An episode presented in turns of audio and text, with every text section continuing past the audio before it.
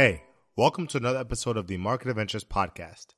As promised, we're going to continue to learn more from Adrian about what it takes to be a successful stock trader.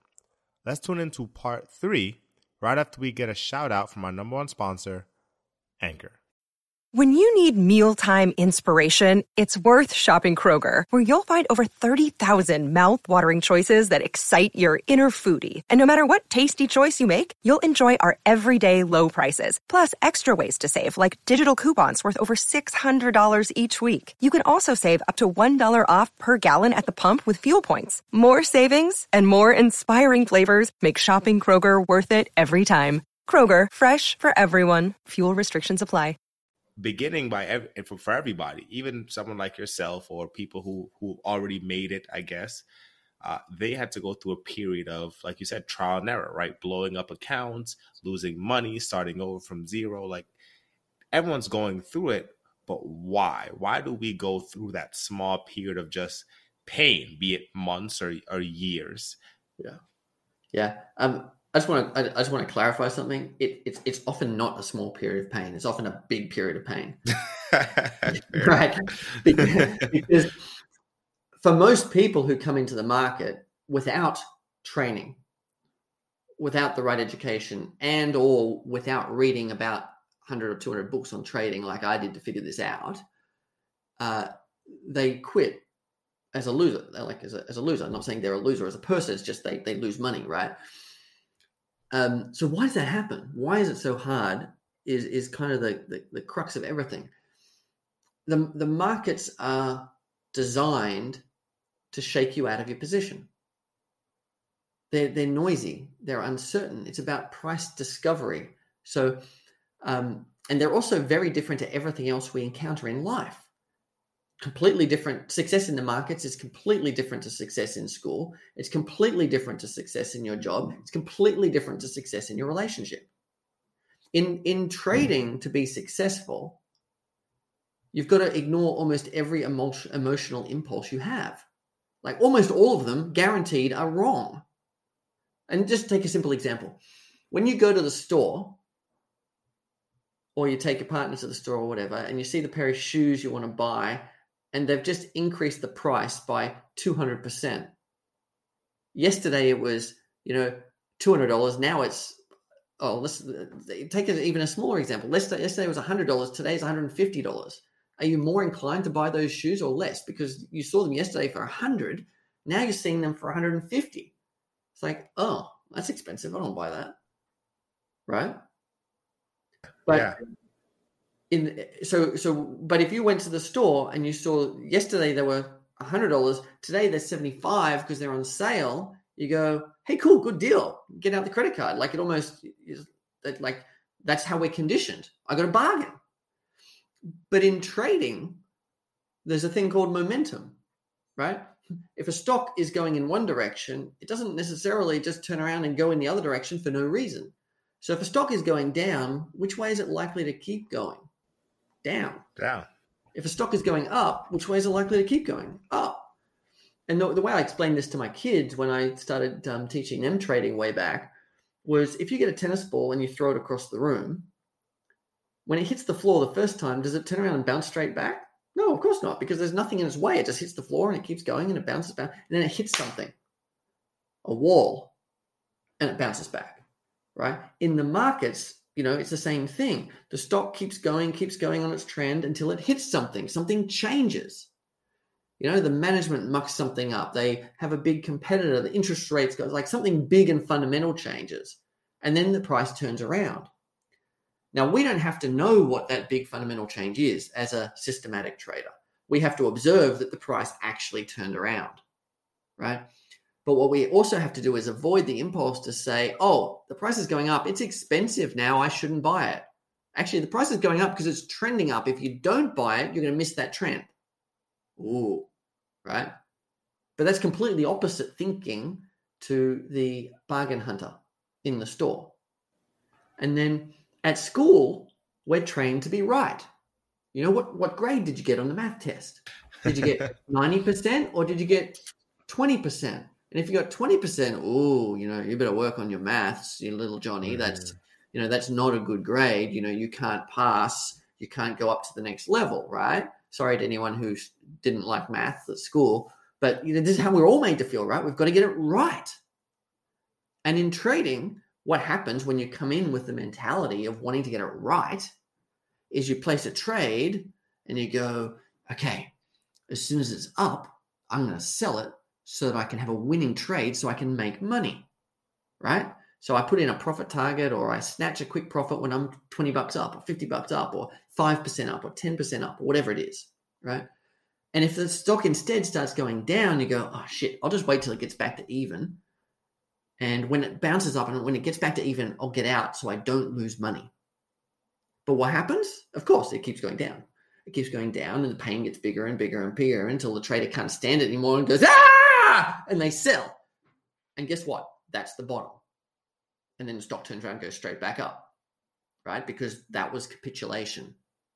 That's what happens when traders en masse cannot take the pain anymore. They, they dump their stock into the market, the price collapses temporarily, and then there's no more sellers, it bounces straight back up. All because that person didn't want to be wrong and didn't want to take the loss at the beginning when it started going down. So it's completely the opposite of our training. I'm going to tell you, I've taken thousands and thousands and thousands of trades, literally. And I'm probably wrong 70% of the time. But I still make a ton of money. Why? Because when I'm right, I make a lot more money than I lose when I'm wrong. So if I lose a dollar seven times out of 10, and three times out of 10 I make five bucks, guess what? I make a ton of money. But most people go, okay, I want to make a dollar, make a dollar, make a dollar, make a dollar, and then don't cut their loss. And so the loss gets bigger and bigger and bigger and bigger. So they make $7 because they're right seven times. But then on the three trades that they're losing, they lose like 10 times as much. And that math doesn't work out. And what happens is sorry, I'm going on a diatribe. I hope this is okay, but this is really, really important. This is the crux of mm-hmm. why people. No, this is perfect. This yeah, is right? perfect. So, what what happens is people don't understand the math of making money in the markets. The math of making money in the markets is you have a certain number of winning trades and they're a certain size, and you have a certain number of losing trades and they're a certain size. And it doesn't matter how often you're right, you're not going to be right 100% of the time. There's always going to be losing trades. And when you're wrong, if you lose too much, it'll wipe you out. And when you're right, if you take that profit too quickly and have small wins, then those profits are not going to be big enough to overcome the losses. So you've got to allow the profits to get big, keep the losers small, and take the losers while they're small instead of holding on to them. You know, this idea of turning a trade into a long term hold or waiting till I get back to even, that's death for traders. Because all it does is chew up your capital, shrinks your account, and maybe it never comes back. Because guess what? There's a thing called bankruptcy. A stock can go out the back door, go to zero. And you don't want to be holding that in your portfolio. You want to be short selling it and riding it all the way down and profiting the whole way. Right? Don't hold on to a losing trade because you didn't want to be wrong. Just accept the fact you're going to be wrong most of the time. Just make those losses small and keep the winners, allow the winners to grow big. And then the math works and you make money. I, I think, I honestly think that might be one of the hardest things. It is, oh, is like you just said, admitting you're wrong because being wrong has since you since you were a kid. I mean, you you spill something on the floor and your parents say you're not supposed to do that, Johnny. Right? That's that's mm. wrong. That's, that's a wrong, wrong, thing to do right? So from you know we're toddlers, we're taught to be afraid of that word. Yeah, and and being right has been you know hailed all the way up to to the corporate world, right? Yeah, but it's yeah. really the opposite in trading. Well, what's and, and sorry, um, you're exactly right, and it's really hard to be wrong. Oh yeah. So how do we make ourselves right as traders and win? That's the key, right? This is the key to staying in the zone and following the rules. Because if you if you tie up your your ego and your thinking about being right, your measurement of success on whether this trade is a winner. Did I get this trade right? That's a losing strategy because because everything will work against you, right? But if you say, okay, I'm going to have lots and lots of trades. I'm following a process. That process is like a production line in a factory. Okay. So think of the, um, the General Motors, the Toyota factory, right? They pump out cars. How do they pump out cars? Exactly the same every single time. They follow the same process day after day, car after car, over and over and over again, right? They don't measure their success about how perfect this car is. They measure their success about uh, is our process stable and repeatable, right? And you've got to do the same thing for trading because that allows you to be right 100% of the time. So we follow our, I have trading rules, right, in my systems. If I follow my trading rules every day, I get to pat myself on the back. I did a good job. I was right today. I did the right thing. I'm a good trader. It doesn't matter if my trades lost money because the trades aren't the main game.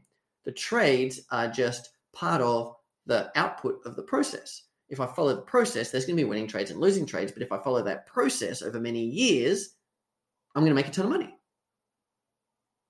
So I get to be right. If I follow, if I followed the signals, if I took the buy when I was supposed to, if I took the sell when I was supposed to, I was right. I did the right thing. So when you when you think about it like that, it's actually easy to give yourself that to give ourselves that need of being right.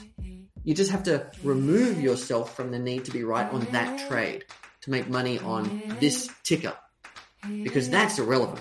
What's relevant is the process you're following and did you follow that process well? And of course, is that process profitable? You need a profitable system to follow, right?